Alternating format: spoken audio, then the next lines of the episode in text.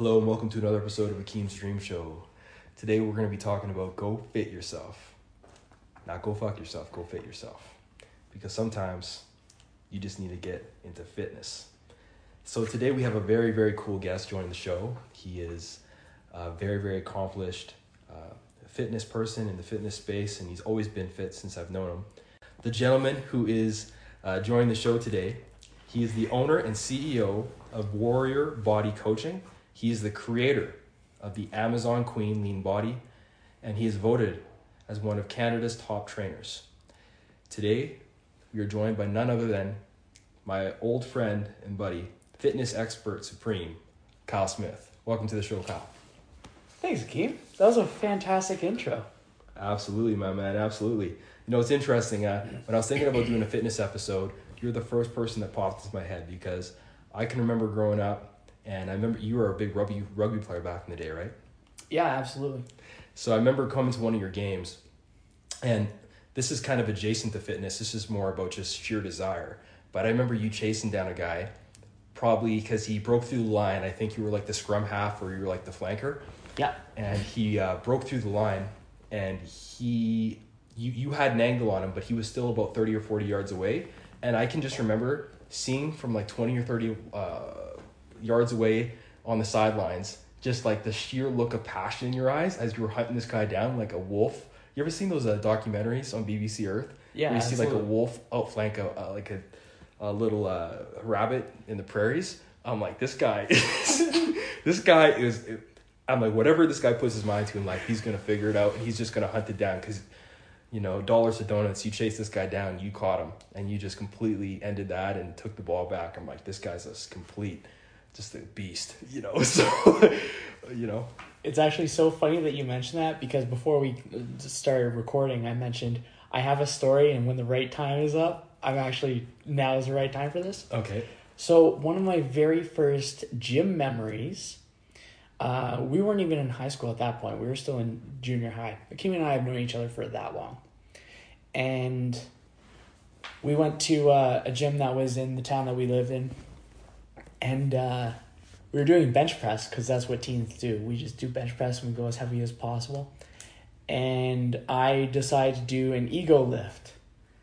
And Akeem was there. And I'm not sure if you remember this, but maybe you will. I remember it. So funny. And I decided to go for an ego lift. Everyone else was lifting. It could have been 95 pounds, 115. It could have been 135. Doesn't really matter. It was too heavy for me.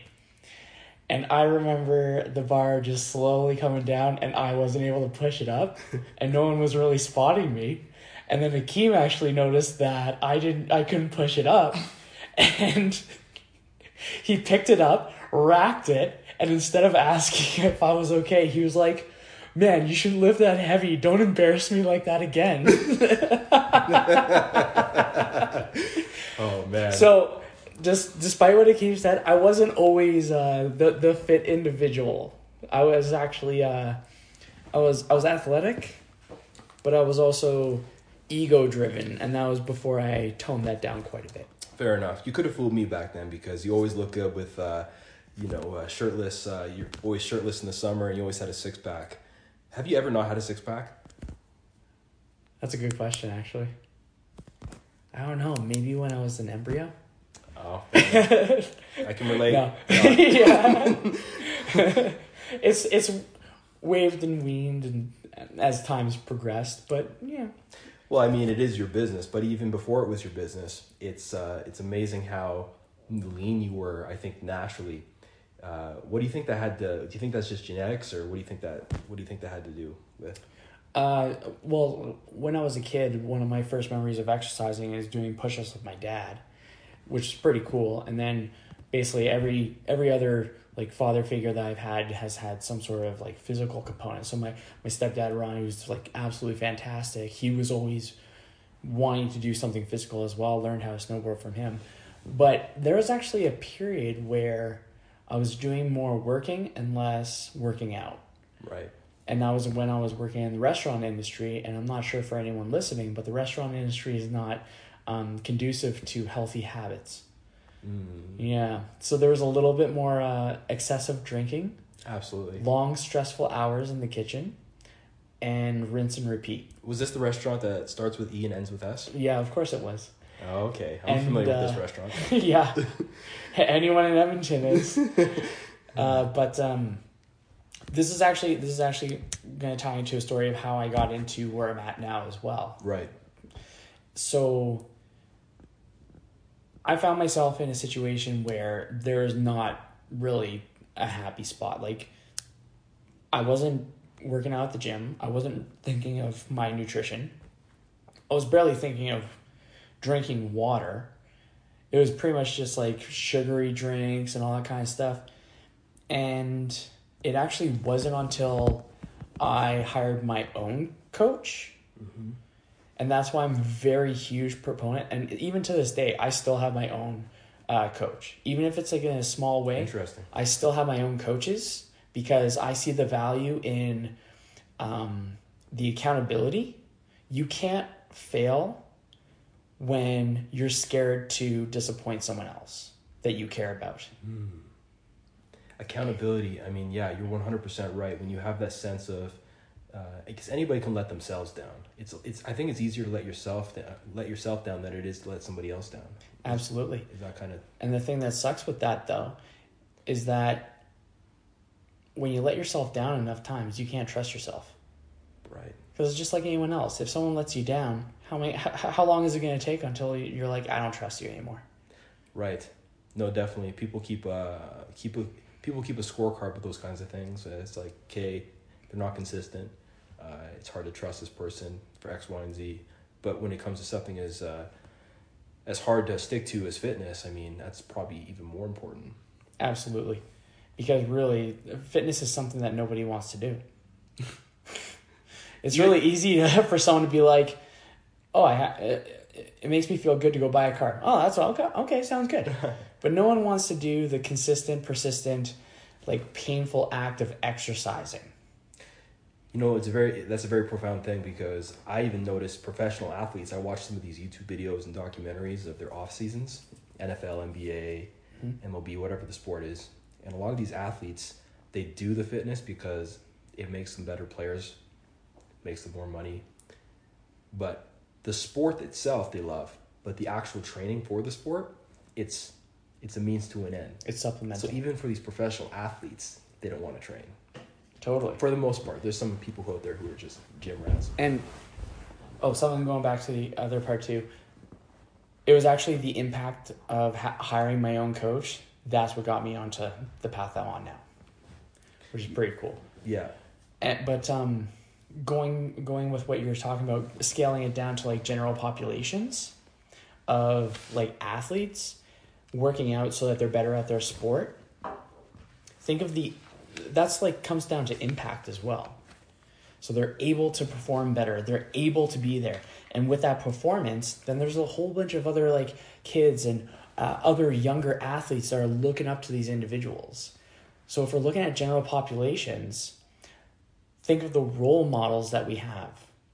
If we make it simple as something like 2 healthy parents or even 1 healthy parent or just a healthy role model, that's influencing and positively impacting the next generation to think that doing something healthy, like exercising 3 times a week for 40 to 50 minutes or 40 to 60 minutes, something simple like that can change the trajectory of someone's life. Absolutely. Having that as a frame of reference when you're growing up, someone who is into fitness, someone who is healthy, it's just a great catalyst for your own interests. Like I think of The Rock. Everyone knows Dwayne The Rock Johnson. Who? Just joking. Can you smell what Kyle is cooking?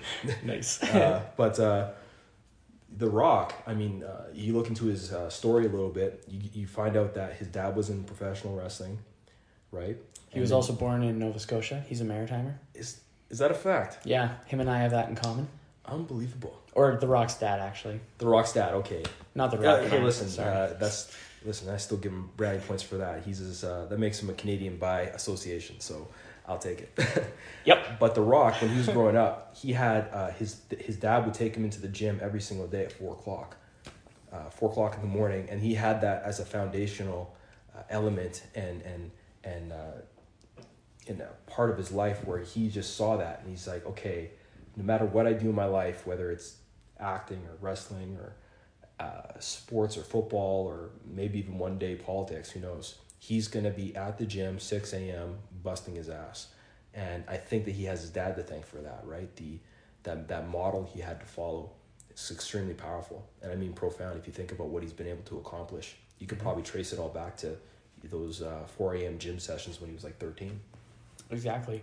And it's similar to something that we chatted about before is, if you show me your daily habits, even the average of your daily habits, I can tell you your future and where you're going.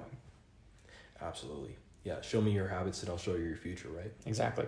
Exactly. Similar to the idiom, show me your friends and I'll show you your future. Mm-hmm. And I mean, you can't really cheat that kind of stuff. And, when you think about, you said you were in the restaurant industry and you had that little period there. What kind of drew you into fitness? Because I knew that you were into sports, you were into rugby, you were an artist, and then you did the food and beverage industry. Were you still keeping yourself fit in the gym during that time before you became the person you are today, just this fitness guru? Like, were you kind of into fitness then, or did you just end? Was it like kind of like a catalyst experience where you're like, oh, okay, I have to be a trainer, or like did it just kind of evolve naturally? Like, well, before I hired my first personal trainer, my first coach, it was like not working out at all. Like, it was not a healthy point in my life at all. Sure. Even remotely. But I got to the point where fear of staying the same outweighed the fear of change. So I decided to invest in that change, invest in myself. And that's when I hired the coach. And then from that point on, I trained with him for maybe 6-ish months, mm-hmm. and it was a good 6 months. But how that became the catalyst to me being a coach now is I wanted to positively impact people like I was positively impacted. Wow. So this trainer you had for 6 months, this coach you had, what were some of the things that stood out to you about him? Like, was it like did he make you adopt new routines? Was it more than fitness? Was it like mentality stuff? What was it about his program that is still kind of with you today as far as the way you see this industry? Honestly, program, like looking back on it, I'm definitely a better coach than him. But it was actually when he said things where when I looked into his eyes, there's a particular belief that he had in me, and I got that by association. So I believed in myself more because someone else believed in me.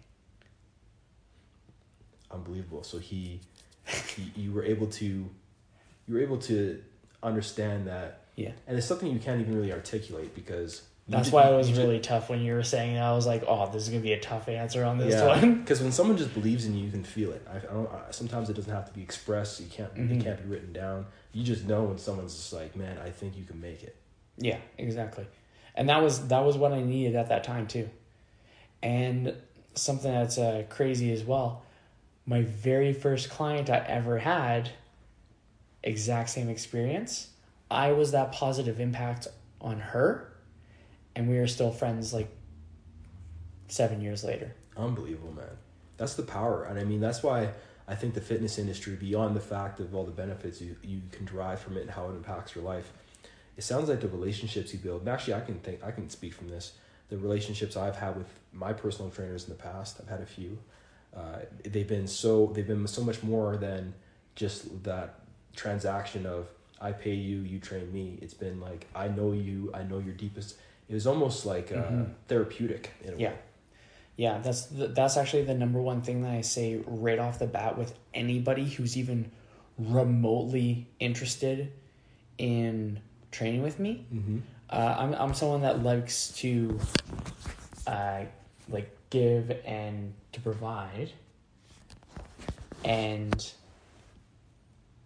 along with that is there has to be a good communication. There has to be a buildup of trust.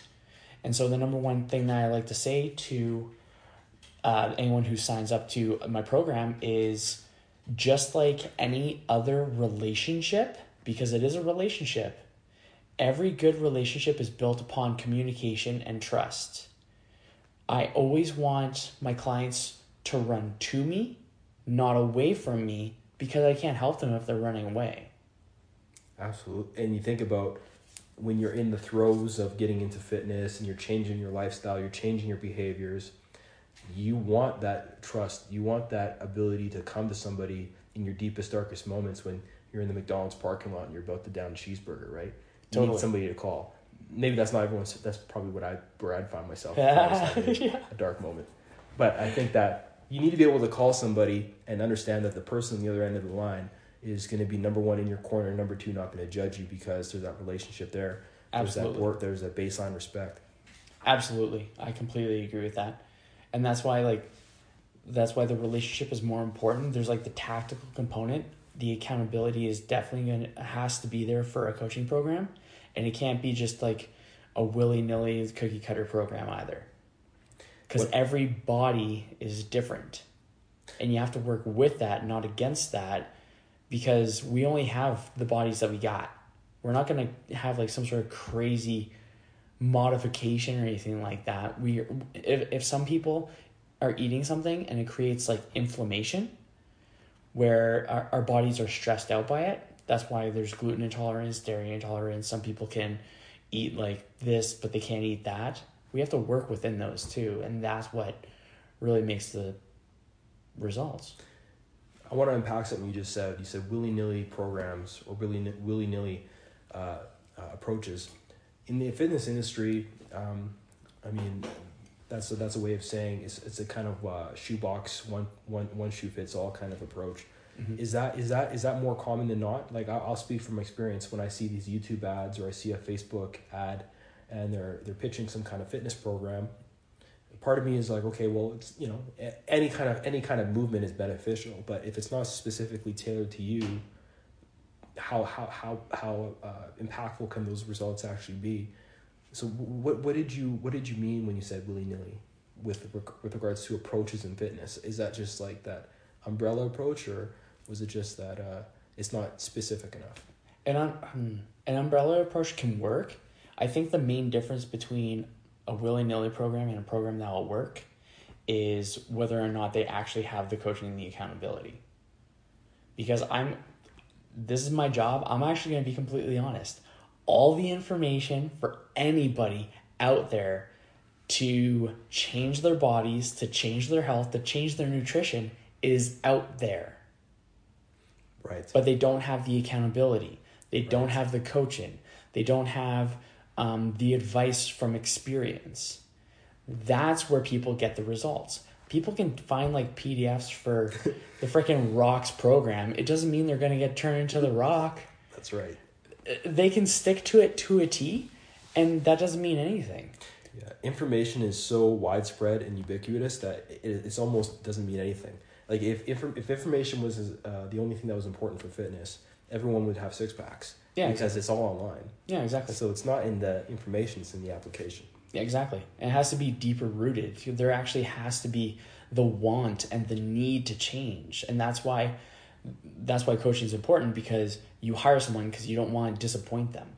You know that there's going to be check-ins. You know that I'm going to say, what happened in the last week? Tell me something that was a win in the last 7 days. They tell me a win. Okay, what went wrong in the last 7 days?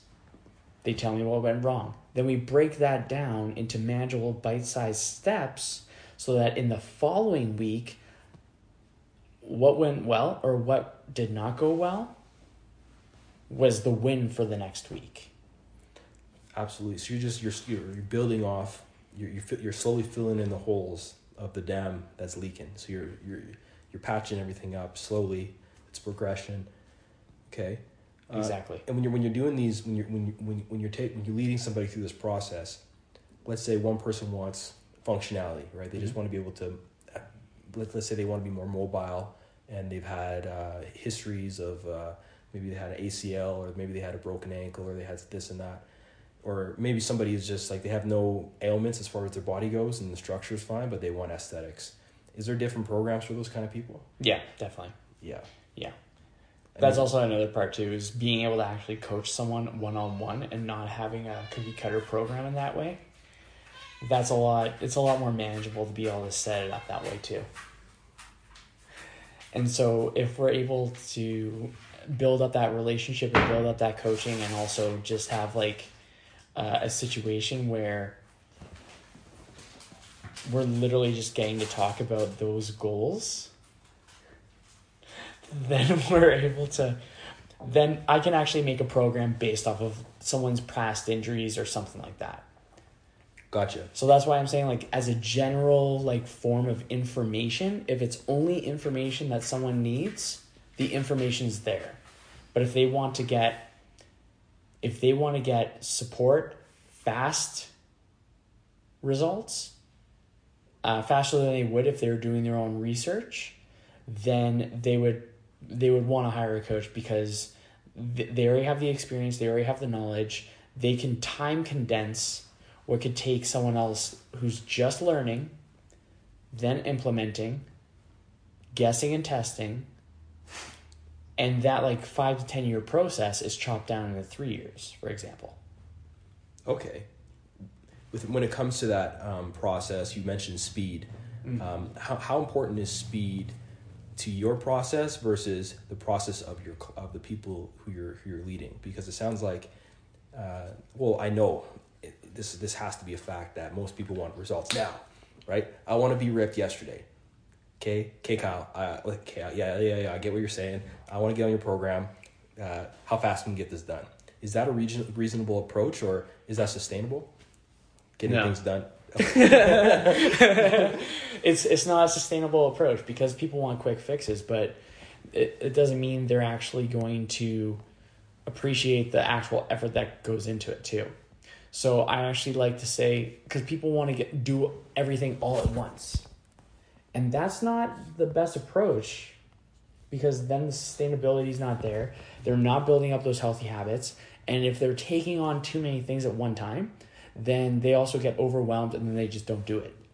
So I like to say that slow is smooth and smooth is fast. I like that. And so that's why over a 12-month program, it's a lot easier to do micro adjustments, because if you're going for a sprint, I'm not sure if anyone listening to this has ever seen a sprinter biff it, but it's not as bad as a marathon runner biffing it. Ooh. Yeah, that's true. You definitely want to slow is smooth and smooth is fast. Yeah, man, exactly. Interesting. And it's harder to mess up that way too, because if you really think about it, if someone's driving, and even if it's like a 1 mile distance, I think the average is you're doing something like 200 micro adjustments of the steering wheel in that 1 mile distance. So let's say you're driving and then you swerve to the right a little bit, and then you turn the wheel left so that you're in the middle of the lane. Then you're a little bit over to the left. Then you micro adjust back to the middle of the lane by turning right. Absolutely. And so that's what a long-term, quote-unquote long, because a year is not really that long if you look at the grand scheme of things. Right. If it took someone 5 years to gain 200 pounds, then a year to lose that 200 pounds is not that bad. Exactly. No, that makes a lot of sense, because, yeah, when you're spreading it out, you make these micro, like I thought of a spaceship going into a shuttle, SpaceX, any of these kind of rockets. Yeah. The amount of pivots or adjustments they make to stay true north when they're going into the stratosphere and into space, they make 1,000 adjustments as they're going. Right, but it's because the distance is so vast, right? So if you're thinking about a course of a year, like you're saying, you give a person a lot more leeway to make mistakes. But if it was 3 months, let's say, or let's say it was like 30 days, which is what a lot of things on Instagram say, right? 21-day challenges, 21-day challenges, 30 days to a six-pack. Yeah. I mean, people, and that's preying on our brains that say we need it now. That microwave culture, throw some butter on the stove and it'll melt. Like that's just you know, that's not, that might, fat might burn that fast in the stove, but it doesn't burn that fast in the body. Want to know what happens with that? I'm actually totally fine with being completely transparent on this one. From a business standpoint, those quick fixes are also quick wins. So people have the quick wins, and that's what helps get people over buyer's remorse. Then at the end of the 30-day challenge, in almost all cases, not all, but almost all cases, including ones that I've actually had too, at the end of it, you've done amazing, which most people do if they actually implement the 30 days. It, like, they actually do get results, but it's not sustainable. But it's a way of getting more clients. So then at the end of it, you did amazing, you got these results. I'm going to offer a one-time discounted price on my continuing training, and this is going to be how long it's going to be. So they get an easy win. They get a really quick win. Exactly. And then that psychology of that quick win. And they're like, wow, if I can accomplish this in 30 days, what can I accomplish in X amount of months? Wow. It That's marketing, bro. 100%, man. And it's psychology, too. Because if you think about psychology, let's say... there's two ways to pay off debt, right? You have the snowball method, which is you pay off the lowest amount you owe first, and then you work your way up to the biggest. And that lowest amount, you can do that really quick. And the reason why you pay off your lowest amount first is because when you are able to pay that off quickly, it's a mini win. So your brain's like, okay, I'm making progress.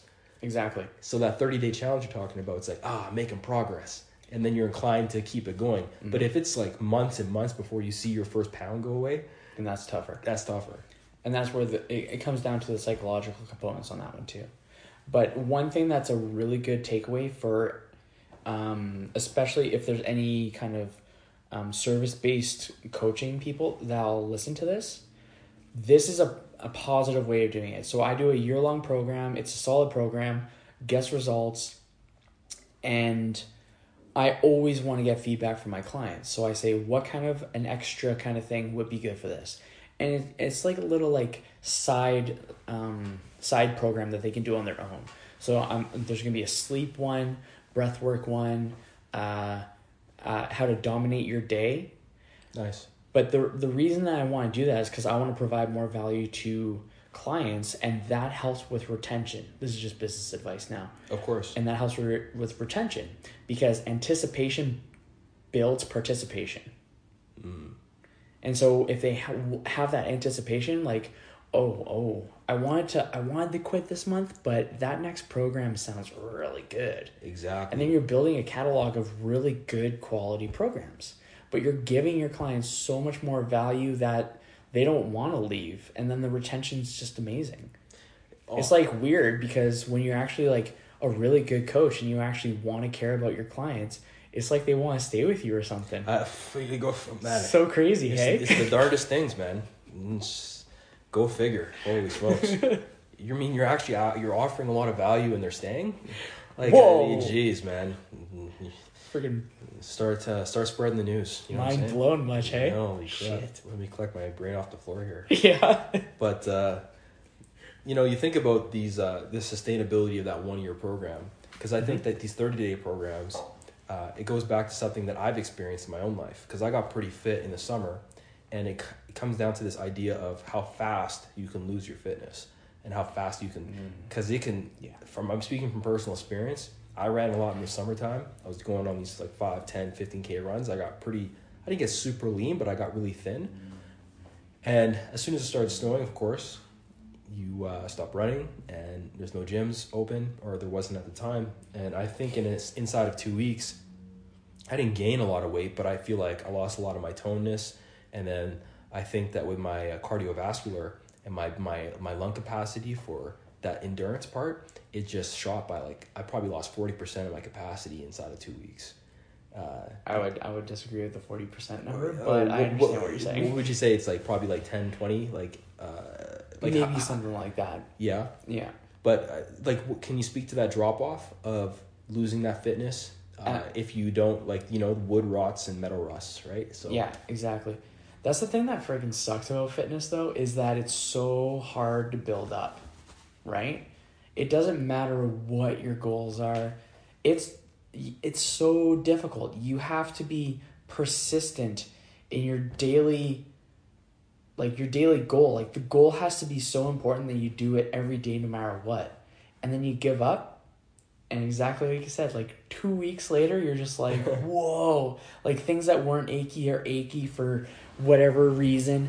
And that's like, it's crazy because that's what our, not just physically, but also mentally, that's what we are kind of pre-programmed to do. We are meant to be in states of like being lazy and comfortable. Our bodies don't want to do things that are scary or hard or difficult or unknown. And so it brings us back to like when we get comfortable, if we're just like sitting on the couch watching Netflix, then our body likes that. And then it actually just, it just puts us in a horrible cycle to just stay in that comfort zone. But that comfort zone, I think that's more mentally related. I think that's more mentally correlated than it is energy correlated. Because the funny thing about fitness and exercising that I've noticed is the more I work out, the more exercise I do, the more energy I have. Yeah. So isn't that funny that we don't want to do that because maybe we don't have the right attitude, the right mindset, etc. But if we do, it might boost our mindset, it might boost our attitude. But it's hard. It's like it's the greatest dramatic irony of life. It is. It's like, oh, it feels so good to sit in a couch. But then I don't think anyone wants to sit in a couch for 4 weeks. But then nobody on day one wants to go for a run, but they feel the differences afterwards. Isn't that ridiculous? It is. It's we're not logical, are we? No, us humans. We're emotional beings. We just kind of do with things we just go with things that like feel, right? Absolutely. It's like short term like satisfaction and benefits and stuff like that. But that's the thing. That's the thing that actually people need to have a reframe on, is that they have to have a sense of fulfillment and enjoyment in the process. So if going into that a little bit deeper, if you have a sense of fulfillment and happiness in the process of it, then you're not going to stop it. You can do one of those challenges where you want to run a marathon or a half marathon, doesn't matter, whatever it is. It could be 3 months. You train every day, you work that 3 months, and you're just like crushing the runs. And then after you finish that run, you completely stop. Or maybe you go a couple days without running and you say, I'm going to run tomorrow, but you don't. Then 2 weeks, 4 weeks, 2 months, 4 months, and so on and so forth. And the reason for that is because you had an end goal, which there's nothing wrong with having an end goal. That's very, very important because then you can actually work towards something. But it's not until you actually have fulfillment from the process of doing that thing that you're not going to come up with those excuses. And so with that, this is the hard part for a lot of folks, is you actually have to shift your perspective and your narrative of what your identity is. So if you start out with not being a runner and you want to run that marathon, but you want to do it for the rest of your life, then over time, you have to keep on saying to yourself, I am a runner, I am a runner, I am a runner. And then it becomes a part of your identity. Then when you wake up at 4 a.m. in the morning to do a run, and someone questions like, oh, why is that you get up at 4 a.m. to do a run? You already did your race 2 months ago. Then you can have the response, well, I'm just a runner. I'm a runner. It's just what I do. Because then it's a part of who you are, and it's a part of the process that gives you fulfillment. The goal doesn't matter anymore. That's just like a check mark on a piece of paper. But who you become in the process, that's the key component. Interesting, man. I mean, it's the process of getting to your goal. A lot of people would say is the most fun part in retrospect. You think about any activity you've done in the past. I would have to agree with you, because I even think to my football days. I don't remember the games we won. I don't remember the games we lost. I remember the process of practice. I remember the process of knowing the guys in the locker room. I remember the process of training. that's what I really cherish. That's what I really celebrate. And I think to your point, when this becomes part of your identity, the fitness, that's kind of a serendipity of the actual ultimate prize, which is, hey, I committed to something. I followed through. I did it every single day. I was a person on a mission. And then you just remember when you're looking back on your life, you're like, hey, I woke up at X time every single day for X days in a row. And I was on a mission. That whole sense of being on a mission is interesting, eh? Yeah, I totally agree with that too. Or, yeah, I love mission. And more folks need to just go with like the sense of fulfillment and like the little accomplishments in that one too. Because fulfillment is underrated. There's not enough people feeling fulfillment. Like, fulfillment to me is what I do as a career, I would do for free because the fulfillment is so powerful. Well, is it your fulfillment or the fulfillment that you help people achieve? Ooh, that's a good one. I think a little bit of both, but I just get a sense of fulfillment from helping people for sure. Damn, that's a good one. No, I get you, man. I think it's both because it has to be. I mean, if you were doing this by yourself, you would get lonely, right? We're very tribal creatures. So if you can do something you love with other people who love what you do and they love it as well, I mean, you know, we're talking cookies and cream now, right? Yeah, that's actually a good way of putting it. Yeah, so it would definitely be both, especially after that explanation, because that was actually spot on. I'm like, oh, shit, I wish I actually had that explanation. That was awesome. Cookies and cream, you know, shake and bake. Yeah, exactly. Biscuits and gravy. Honey garlic chicken wings. Hey, and speaking of food, man, I was looking through your Instagram, I was looking through your social medias, and I noticed not a lot, but I'd say every other 6 or 7 posts was about nutrition.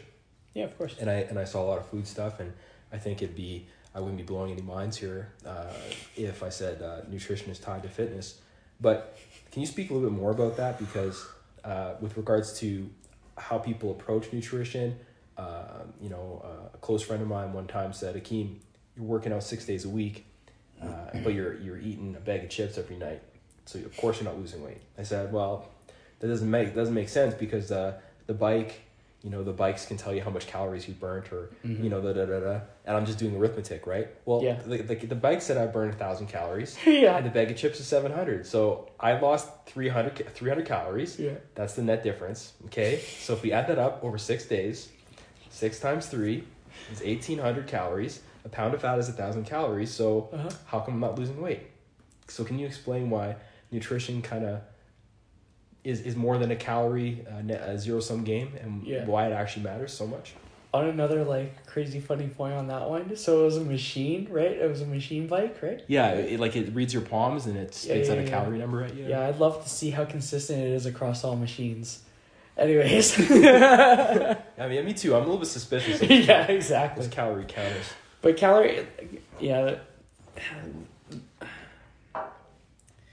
when it comes to nutrition,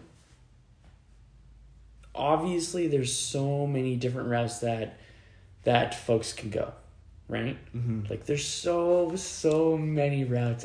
And I think it's really fun and entertaining to kind of guess and test. I've tried a bunch, minus vegan and vegetarianism, because, well, beer's vegan, so I'd be fine with that. Yeah, me too. But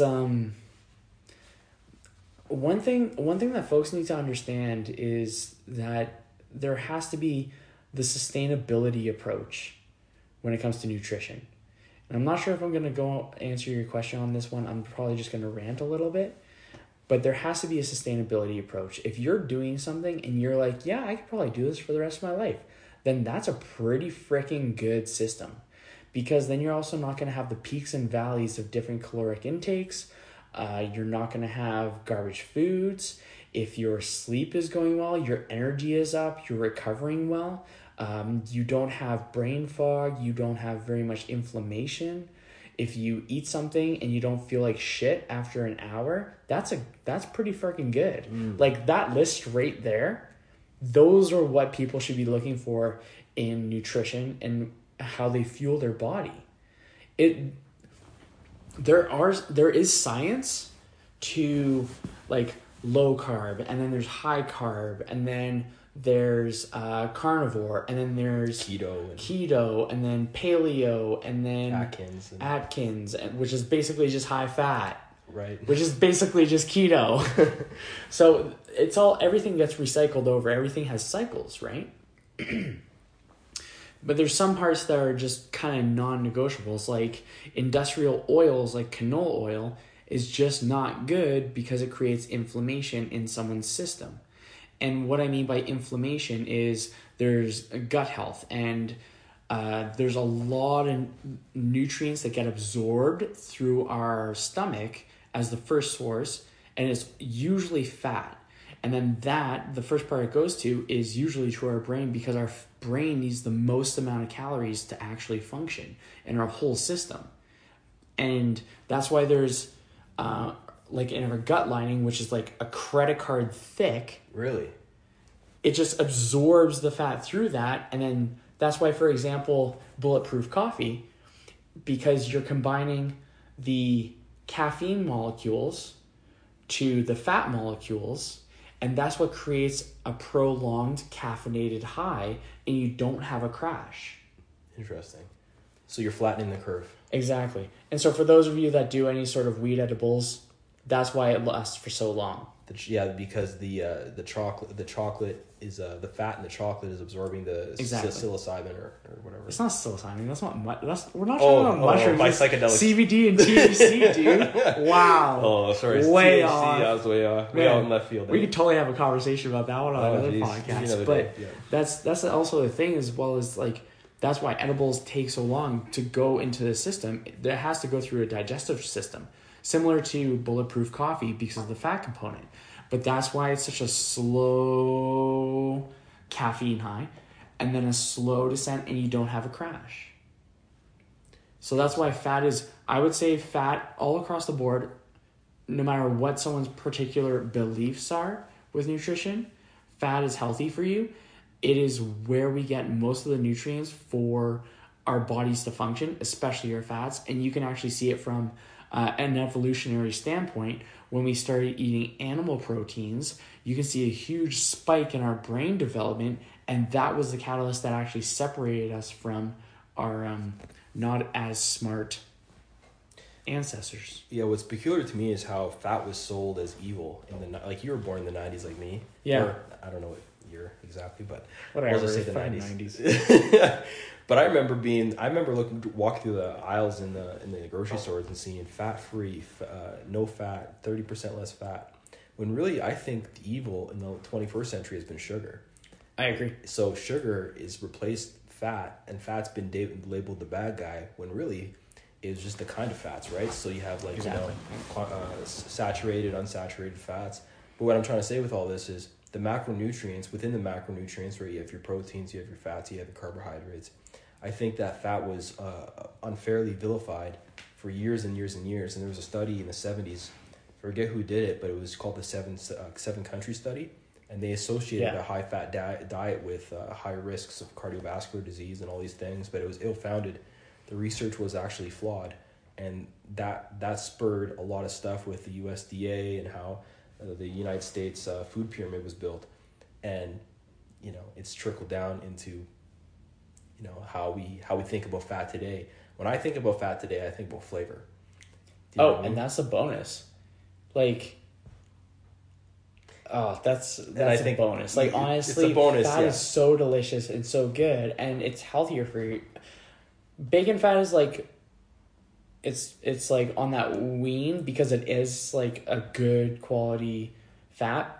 But it's through the curing process of the bacon, that's what makes it where different. It's sourced and all that kind of stuff. And, exactly. And we're Canadians. I mean, this is... Yeah, exactly. It's pretty much... And then also, like, the industrial seed, that's the parts that's not good. Right. And, like, I can go down a couple different rabbit holes on that one.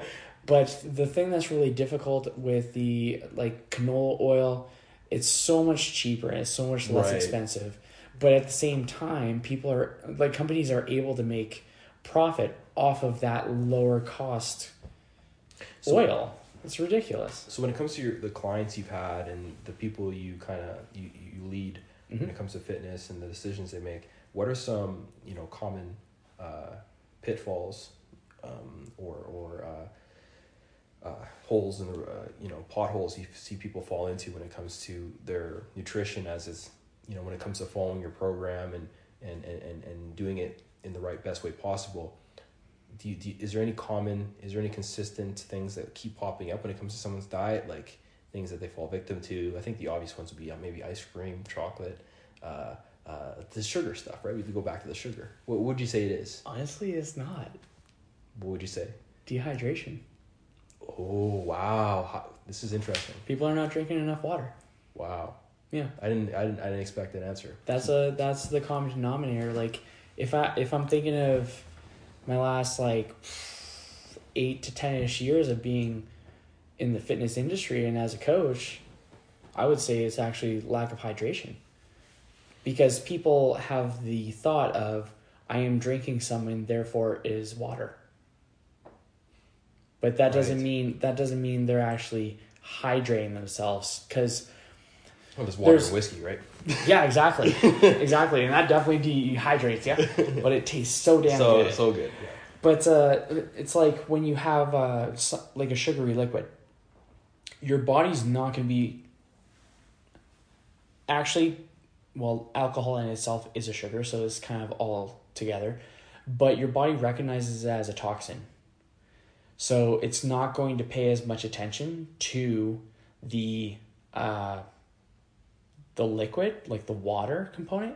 It's actually going to put its efforts into getting rid of the part that's not good for you. So the sugar or the alcohol.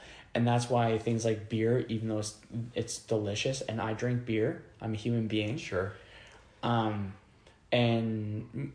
mostly. That's why it's empty calories. It's because you can drink it. It's majority carbohydrates. If you're really thinking of carbohydrates as is, it's not that high in carbohydrates. And you're drinking it, but your body's not focusing on the carbohydrates and trying to change it so it can be utilized as energy. It's looking at the alcohol and trying to get rid of that. So you have to think of it like, okay, in these two situations, what's my body going to look at? Not the carbohydrates. It's going to look at the alcohol because it's poisonous for us. Sure. Right? It has priorities. Exactly. And our body just is a built-in system like that. And that's why, like sugars, for example, as well. Same idea. So if we go get a freaking S-Bucks mocha latte frappa yappa. Yeah. Venti or Trenti. Because apparently Trentis are a thing. Holy smokes. That's 30 ounces. Caramel macchiatos. Our bodies aren't focusing on the amount of liquid that's in there. It's focusing on the shit that's in there. Yeah, let's get rid of this bile. This toxin. But dehydration is one of the most main things. And I'll go on a couple other points on this one. So to make hydration simpler, some sort of mineral water is really good. So you can get carbonated mineral water. That's fantastic for hydration. You can go with a Pellegrino, and people would be like, oh, Pellegrino's expensive. If you go over to the local city market that's run by a Superstore, can I actually say names or whatever? Yeah, sure. Sweet. Which is run by Superstore. You can get 3 1-liter bottles for $6. And it's carbonated mineral water in glass casing with plastic lids. So that's for everybody that's out there that's focusing on ionized water as well. Yeah. Exactly. Because think of the long term as well. That's not even expensive. For 3 liters of water, just have boom, boom, boom. Day 1, day 2, day 3. But going into that as well, you can always change the quality of your water. Me personally, I don't have any issues with this, but I like a little bit of pink salt in there because there's something like 45 to 50 essential minerals for our body to utilize, magnesium and a whole bunch of other ones like that. Zinc and yeah. And something that I was chatting with a client the other day about, actually it wasn't even a client, it was just someone that messaged me on Instagram, which my Instagram is @warriorbodykyle. Yeah, definitely. But, we'll throw that in there at the end for sure. Yeah, sorry. No, it's all good, man. But we were talking about Himalayan salt as is, and she's like, oh yeah, it's really good, blah, blah, blah, blah. And what people don't understand is that the word salt, like, and salary comes from the same Latin root word of sal, S-A-L. So Roman legionnaires used to get paid their weight in salt, not in money, because salt was more valuable because you can cure meat. It was hydrating. You can, well, flavor foods, and you can make preservatives. And it created, it had a lot of the essential minerals and nutrients for the Roman legionnaires to actually function for war times. Wow. So salary and salt. I love that kind of history stuff. Yeah, I love that history stuff. Fun fact. Legionnaires, salt, and getting, so they got paid their weight in salt. That's incredibly interesting. I mean, I'll have to look into that a little bit. Anyone who had a salt mind made bank. Oh my God! Yeah, yeah. I've seen where they find it in Southeast Asia, and they have these big big rocks out of like the mountain. It looks like, and they're just chipping away at it, and I'm just like, wow.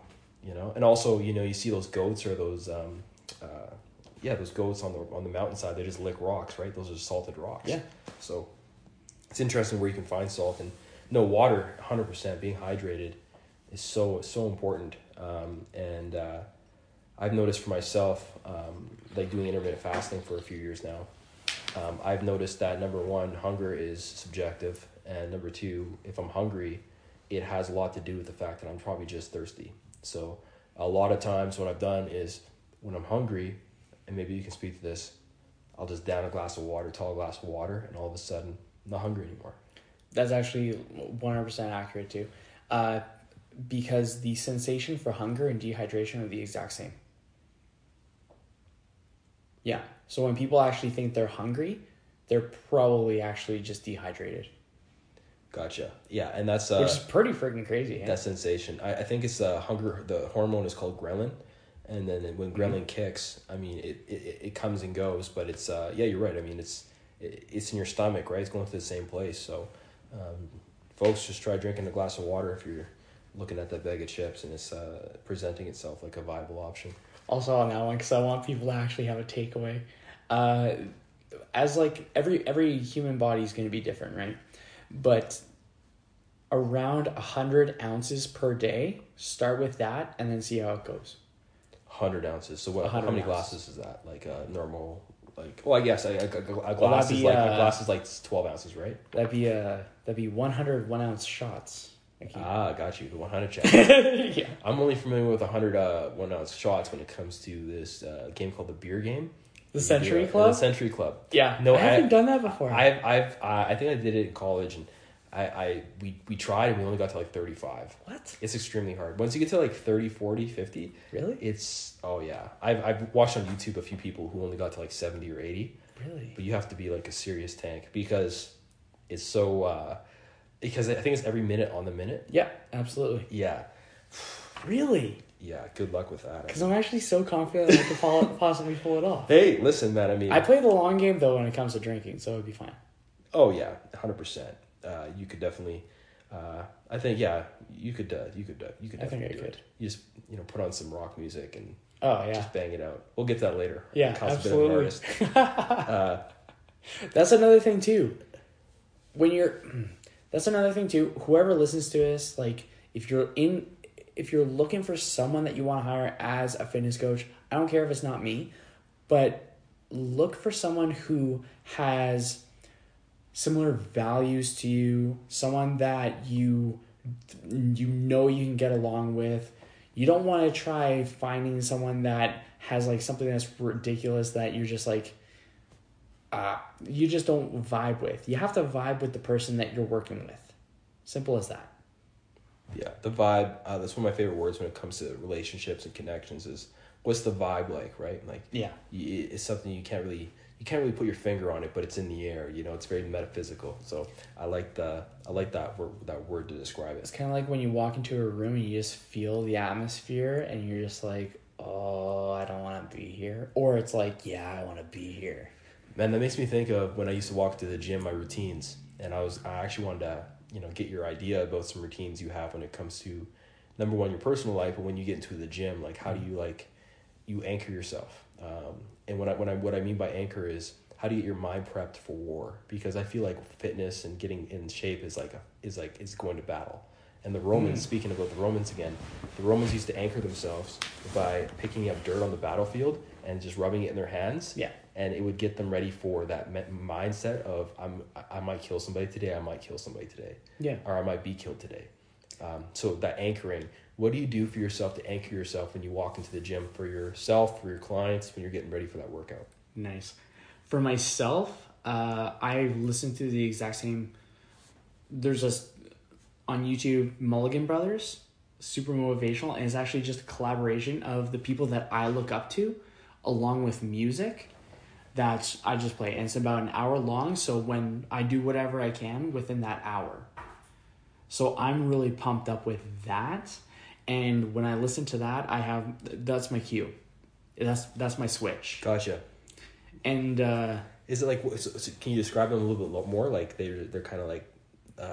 It's just like talking to you, like, or is it like some like, okay, it's like so there's obviously like The Rock, Arnold Schwarzenegger, oh gosh, it's like reflective, okay. Mel Robbins, who wrote the 5-second rule, and a whole bunch of these other people that are just awesome.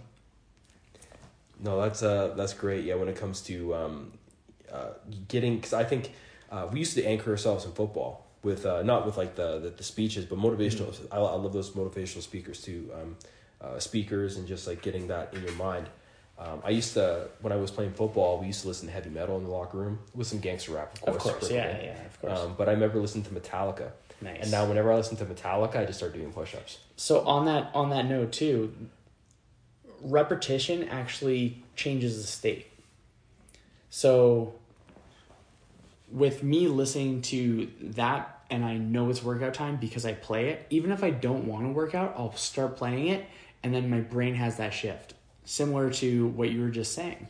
We have to find that thing that motivates us, and then we have that association where that's when I feel like my best self, or that's when you should feel like your best self. Right, so when you're, when you find that ability to, you know, really get that music or that way to anchor yourself, get into the gym, you're ready to go. And you're lifting the weights, and you have that kind of rocket booster behind you of, you know, you're going to war. Because I feel like if you don't anchor yourself, if you don't get yourself pumped up, even if it's like half a DMX song on the way into the gym, it's just going to, you're asking for trouble, right? Those weights will kick your ass. I completely agree with that. And something that Tony Robbins says is, when you can change the state, you can change the strategy. And listening to something that gets you in a particular state, then you can optimize that particular strategy as well. So that it's creating a different baseline for whatever you're kind of trying to aim towards. Absolutely. Different state, different strategy. Makes me think about changing your state. And, what is the strategy you want to have when you're going to the gym? Like, do you want to, I guess your strategy should be about focusing on the workout at hand, being present. I know sometimes, though, I'm in a rush, right? So the strategy is get in, get out, or the strategy is to, just get through it as fast as you can.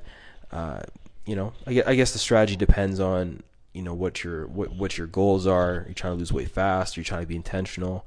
I know Arnold Schwarzenegger. I'm not sure if you've seen that documentary called Pumping Iron. Yeah, I think I've heard of it. Oh yeah, I'm just joking. I've seen it. Finish the rep. Finish it. Get one more, and they're like doing squats, and they're like squatting like 300 pounds, and the guy's like about to pass out, and Arnie's like, "Come on," and he's pretty much saying, "Just don't be a bitch." And then the guy's just giving her, yeah. But I guess Arnie's strategy might have been, like, his state was, I'm trying to be Mr. Olympia. So his target was, I'm going to be the best in the world. And his strategy in the gym was just to max out. And in other words, just collapse. Because this guy in the movie, he was doing squats. Arnie's pushing him. And if Arnold Schwarzenegger is, like, spotting you or in your ear in the mid-70s telling you to do a squat, you do a squat. Yeah. You die on that squat rack. But it was funny. The guy put the squat, he finished his squats, he finished the set, and then he racked it and he just collapsed. And then they kind of split to Arnie doing an interview, and Arnold was like, when you're working the muscle, you focus on the muscle. And we work out till we work out to I can't do an Austrian accent. Yeah, apparently. I get to the chopper. So they'll actually add to that. It's not a tumor.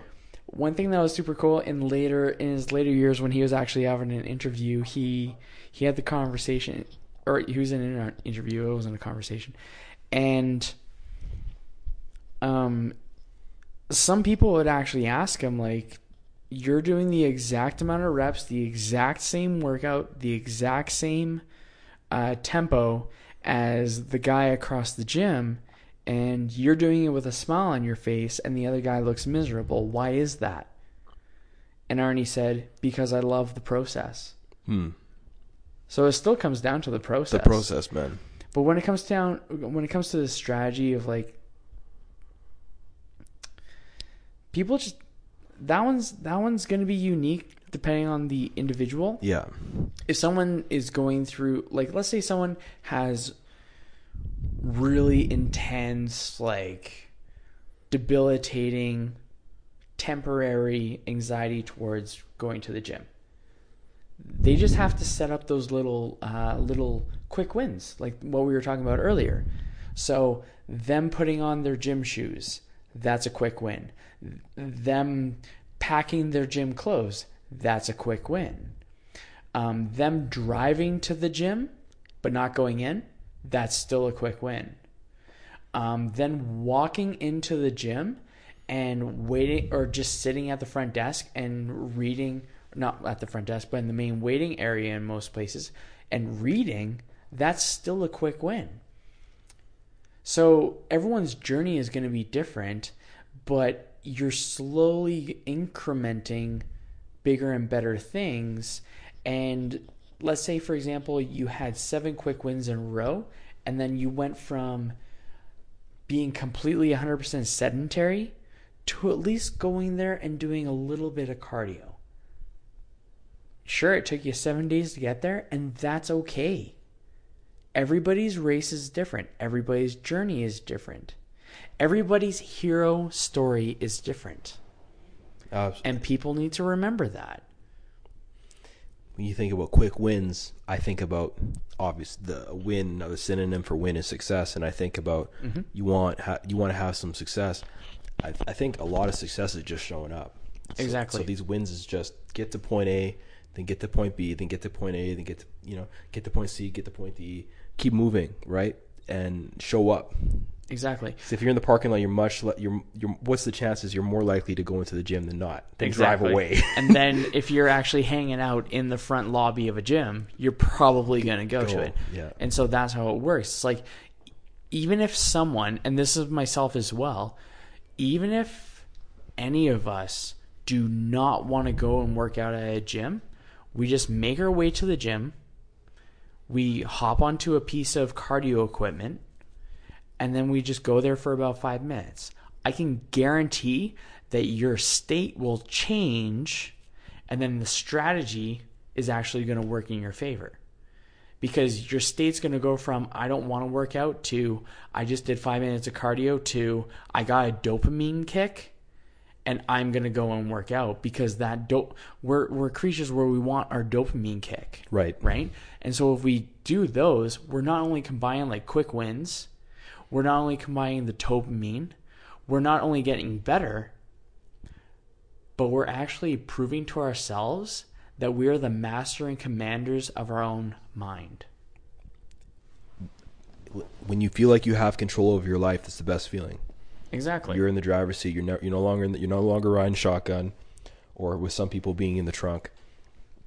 It's like you're in the car, right? You're driving the car, and you take these little wins, make these little wins. You show up. One of these old football coaches from back in the '80s used to say, 90% of this game, Yogi Berra, 90% of this game is half mental. Yeah.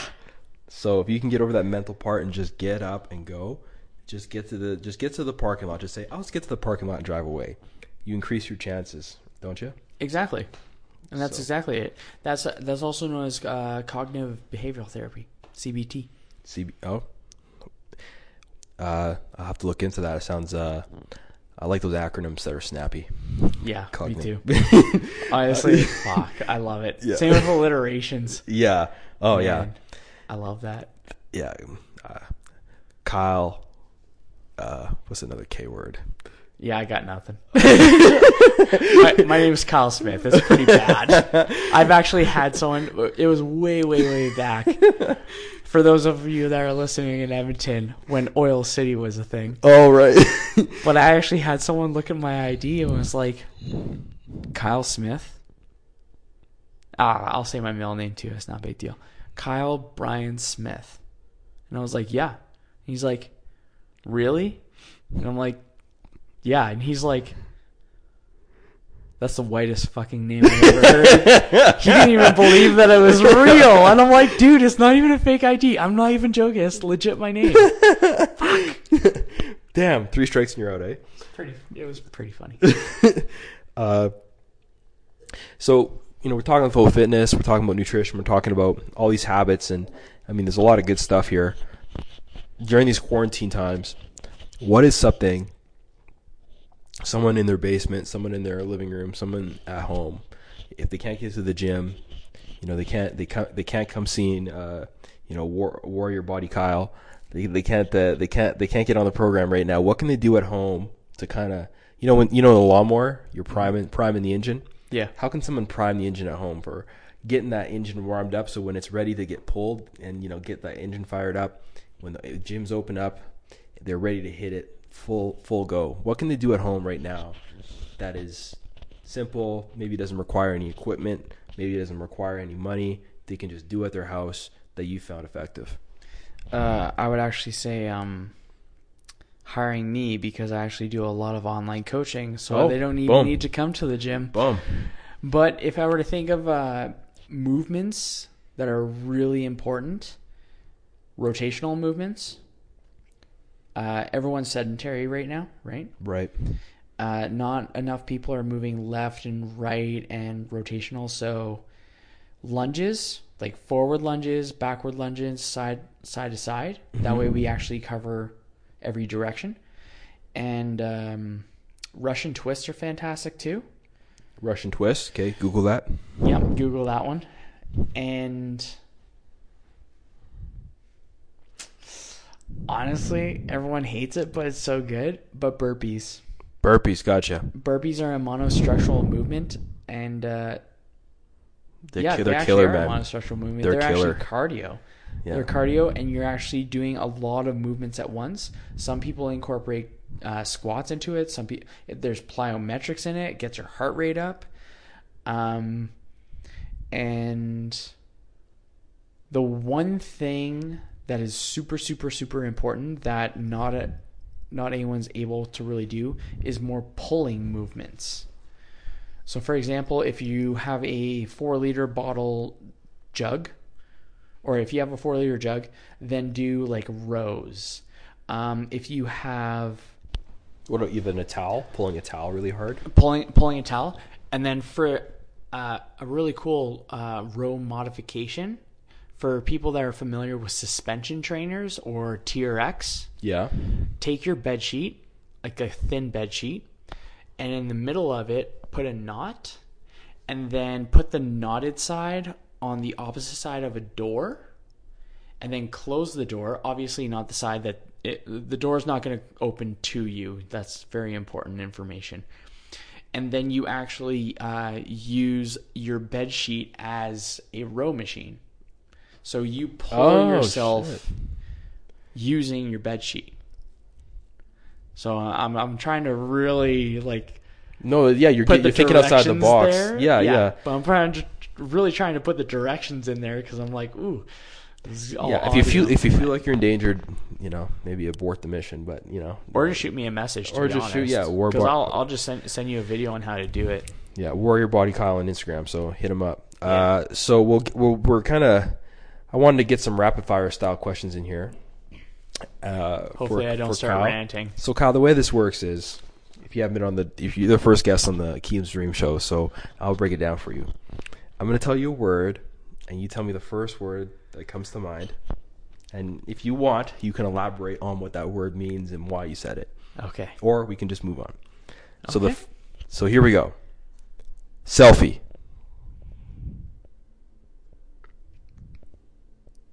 Sexy. That was the first thing that popped in my brain. I don't even know why. Okay. Like, I don't know. Sometimes, like, some people don't like selfies. Some people do like selfies. But even if I, like, post my own little selfie, I'm like, I'm feeling good today. Well, yeah, because I noticed that, like, with you, I feel fresh. Your content, man, you're always, if camera's in your face, you just love it. So I just was like, man, this guy, he's in it, man. He loves himself. I feel like I actually feel. Okay, I'm gonna elaborate on this one. I actually feel like some people may like villainize selfies, but me personally, when I do like a freaking basically a video where I'm just like talking to the camera, I kind of consider that as a selfie too. Mm-hmm. But I feel like a sense of empowerment, because there are many times where I do not feel comfortable about maybe what I'm going to say is going to have this kind of a thing. But I know I'm coming from a place of love, and I know I'm coming from a place of truth. And so I'm okay with doing that. So that's why I feel like a sense of empowerment from that. And so I think empowerment is sexy. I love it, man. Chef. Long hours, not enough pay. A lot of alcoholism and possible drug abuse. Actually, when I think of chef, I think of Anthony Bourdain. Oh, good one. Yeah. Kitchen Confidential, great book. Amazing book. Like, honestly, even if you're not from the kitchen industry or anything like that, read that, because that is like the most accurate memoir of a chef's journey. And for sure, like, rest in peace, Anthony Bourdain. I can reference anytime that I'm feeling like I'm being. I would say he would be one of my coaching people. So something that's in a mentor of sorts. A mentor of sorts, yeah. Yeah. Something that is in Napoleon Hill's book, Think and Grow Rich. He talks about his council of mentors. And it's mentors that he's worked with and mentors that he's never worked with but would want to work with. And Anthony Bourdain, for a solid chunk of time, is one that I would revisit. He's like, in my like own little mind, he's like over in the side kind of listening and just smoking his cigarette but not saying anything until I need to be in check. Right. And so if I recognize that I'm not – if I'm complaining – about things that are unnecessary complaints, then I can recognize Anthony Bourdain looking over at me and being like, yeah, that sucks. Mm. But you have a job to do still. And he actually says it way more aggressively than that. That's like the nice part of it. Yeah, when he's on the line cooking, he's about his business, but he's also very he's very bohemian in the sense that he's like about the arts, he's about culture. His show, No Reservations, and it's amazing, so cool. Amazing. Like, they're like some of the best documentaries of countries, let alone food, that you'll ever see. So yeah, great shout out to Anthony Bourdain. Rest in paradise. Yeah, keto. I like high fats. The only thing that sucks about keto is that you can't drink beer. That's a huge negative. Can't do that. Can't go. But it is as long as it doesn't like have like a. You're fine, honestly. Like for most things, if you really look at like a Whole Foods, if you're eating real food, and the best way to figure out if you're eating real food is, does it go bad? That's a good indicator that is okay. Great simple test. If you were to look at the ingredients of an apple and it says apple, that's pretty good. Or the expiry date. If the expiry date is like 2030, that's probably not a good idea. That's not a good sign. And so that's what keto's also brought in a little bit more mainstream after paleo has, is that it's bringing in just eat real food. Yeah. Eat real food. Like, that's one thing that the carnivore, vegetarian, vegan, keto realm or beliefs or systems can agree on is don't eat processed shit. Hey man, I mean this is minus beer. Minus beer. Amen. It's not even processed, it's just I call it sweet nectar from the nipple of Aphrodite. Hey, not even actually I have a fun fact about beer. Sure, let's hear it. So Vikings would actually drink more beer, more so than anything else, because it was a significantly lower amount of alcohol. But they 5%, would actually, they would actually drink it because it's a lot more trustworthy than river water, because they would actually have beaver fever. So that's why there's like the stereotype that Vikings would just drink a bunch of beer, but it's actually them. Even kids were drinking beer. Well, yeah, it's filtered.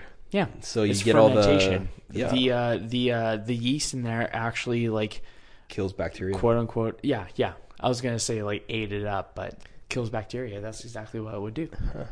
Yeah. Yeah. No, I mean I'll be drinking beer to my dying days. That's for sure. Yeah, me too.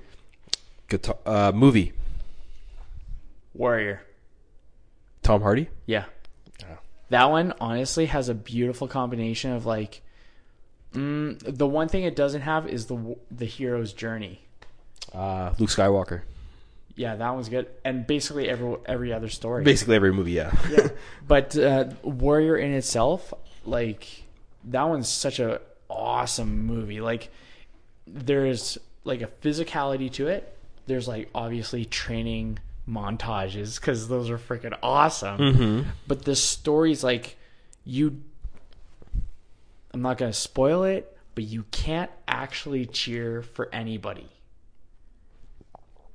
Right? Would you agree with that, Akeem? Like in a competitive bout, like against two people, mano a mano? Nah. Like in any competitive... In that one, I was thinking mostly like, you know... Tom Hardy's character. Oh yeah, I see what you're saying. Yeah, I would agree. I would agree with you. Yeah. Oh. Yeah, it's good. Like, check it out. That gets me every time. Every time I watch that, I'm like, wow. So good. Jeez, you're hitting them out of the park right now. But then again, Dark Knight's right there too, with Heath Ledger and Christian Bale.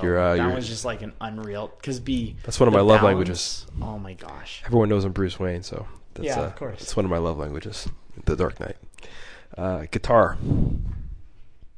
Awesome. The reason I say guitar, folks, is because we used to go to Kyle's house growing up, and Kyle always had a guitar, and he'd make us listen to him play the guitar. He was good, but we'd watch him. And thank you for that filler. He was good, and he would sing, and he was... Yeah, man, you're an amazing guitar player. There's actually two guitarists next to Akeem right now as we speak. Oh shit! Yeah, that's right. When it comes to guitar, like beautiful portable instrument, especially at hostels. I heard there's always a guitar at a hostel. No one ever steals a hostel. Or not a hostel, steals a guitar at the hostel. I know what you meant, yeah. And then, but when it comes to, I'll go into like a little bit of a little part. The guitar instrumental that I feel the most, where every time I listen to it, I'm like, holy shit. Ocean by John Butler. It's an 11-string acoustic instrumental. And I kid you not, like, anybody listen to this, just check it out. Like, this guy is insane. It's awesome. That was actually what I had playing when I came down to get you and then bring you up. And I was like, oh, we didn't listen to it much, but it was really good. I'll have to check that out. Yoga. That's awesome. Stretching. Yeah, there's there has to be a balance of, like, I actually think... Actually, it's not even an I think. It's actually something that I read before. But whatever yoga practice you do, it should be complementary to what you have going on in your life. Mm. So, for example, like I like to work out. I like to be go, go, go. and I structure my day specifically to go, go, go, go, go. And so for me, a yin yoga practice is good because it's 3 to 5 minute holds per position. Wow. Yeah. But for me, sounds intense. It's not that bad at all. It's just, it's super chill. Like, it's not like freaking warrior pose or anything like that. I'm mostly laying down on the ground. It's great. Okay. Gotcha. Yeah. Cause I'm lazy. So working on the breathing. Yeah, exactly. It's a lot of breath work. And so that's actually, yeah, yoga. Whatever your lifestyle is, do the opposite for yoga. If you have a sedentary lifestyle, something more intense where there's more movement and strength-based stuff, that's what you want to go with. If you have a really active lifestyle, and by active I mean you're doing a lot of things, let's say entrepreneurs or people that are in business, or not even people that are in business, just people that are busy. Right, busybodies. Busybodies, yeah. Do yin yoga, because then I can already hear you. I can hear you right now. I can't hold a position for 3 minutes. I might have to go and do this, and this. No. That's the whole point. You have to be present in that time. And I'm gonna quote the. I'm gonna quote the old turtle from Kung Fu Panda. Okay. And he says that. Shoot. Oh. He said that anxiety is living in the future, and depression is living in the past. But we can only live for today, and it's a gift. Right. That's why it's known as the present. Right. I love that. And we have to keep ourselves in check. We have to I hear you. I'm a busybody, and those moments of silence, that's when you're going to get the best ideas. Simple as that. Right. That's when it's almost like informal meditation. Exactly. And it's so funny because it's so hard for some people to just go to the gym, be active, and this. It's also the opposite. It's hard for those go-getters to calm the fuck down. Right. Yeah. There has to be balance. No matter what, there's cause and effect, and there's balance in people's lives. Simple as that. Yeah. If you do this, then this will happen. But you can also be like, there's balance. Yeah, we're talking physics now. Anyways, yoga's awesome. Yoga. Next one, diet. You can't spell diet without die. Okay. No, sustainability. Sustainability over diet any day, without a doubt in my mind. If you can do veganism, vegetarianism, keto, paleo, all the other things that we talked about today, and you can sustain it, that's the most important. And if you feel your best from it, that's the most important. If you're doing it just because some people say this is the way to go and blah, blah, blah, blah, that's not the right reasons. But if it's sustainable and you can see yourself doing it for the next 10 plus years, then keep going with it. There's no right or wrong with that one. It's what you can stick to that's actually getting you progress and results, because it's consistency. Exactly. Anything that has an end date to it, it's going to be hard to duplicate and sustain. So I'd have to agree with you on that. Last word here. It's a number. 2021. Awesome.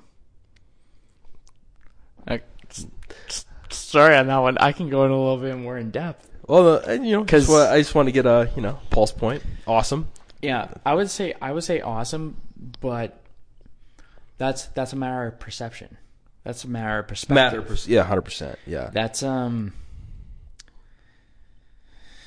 honestly, folks, whether life is good or life is shit is your responsibility. It may be someone else's fault or something else's fault that you're in the situation that you are, but it's not anything else's responsibility to make you happy. It is your heart. It is your mind. It is your soul. It is your responsibility to bring the fulfillment. Nobody else's. So whether you're going to have a good 2021 or a shit 2021 is your responsibility. Enough said. Kyle, thank you for playing the word association game. Rapid fire style. Well, it wasn't really rapid fire, but... Yeah. I sucked at that point. Do you have any comments for the audience, or kind of anything you want to say to the people out there? Yeah, I actually do. Something that I shared on my Facebook the other day that was really important, and I want to make sure that this message is really put out there a lot, is if I had a $100 bill in my hands and I was waving it in front of you and I was like, this is yours, do you want it? You would probably say yes. If I folded it in half and I asked, do you still want it? You would say yes. If I folded it in half again and it was still in front of you and I was like, do you still want it? You probably say yes. If I threw it to the ground, stomped on it in the dirt, and it was muddy and messy, and if I asked you if you still wanted it, you may say yes. You would say yes. And then I threw it across wherever, and if I asked, do you still want that dirty folded up $100 bill? You'd probably damn well say yes. The reason that you still want that $100 bill is because it still has value. So no matter how beaten, broken, bruised, embarrassed, and hurt you may feel, just remember that you still have value. Wow, Kyle, that was beautiful. Just to kind of round things out here, where can people find you? Online and all those places. At Warrior Body Kyle. Okay. Pretty much on Instagram. And the TikTok, actually. You're on the TikTok too? Yeah, apparently I'm doing pretty good on the TikTok. So Warrior Body Kyle on Instagram, and what's your TikTok? At Warrior Body Kyle. Oh, simple. Yep. Okay, we'll put that in the show. Warrior Body on Facebook, or you can just friend me on Facebook. Okay. We'll throw that into the and Warrior Body on Facebook. Good luck finding me on Facebook with Kyle Smith. Oh, yeah. Jesus. Kyle Brian Smith. There's like 10 million of those guys. I wish you'd have Brian in there. It's horrible. Oh, man. Yeah. At Warrior Body Kyle, you're on Instagram especially. I go with a lot of really good quality free content that you can actually utilize. It's applicable. You can take actionable steps to actually changing what you want to do. I go through nutrition, mindset, exercises. It's the whole shebang. I wholeheartedly want you to succeed. Simple. I mean, there's no doubt after what you had to share today that there's no shadow of a doubt that that's what's in your heart, and that's why you've been able to be effective. So, Kyle Smith, Warrior Body, fitness man extraordinaire, man of many talents and abilities. Thank you so much for gracing Akeem's Dream Show. Look forward to having you again.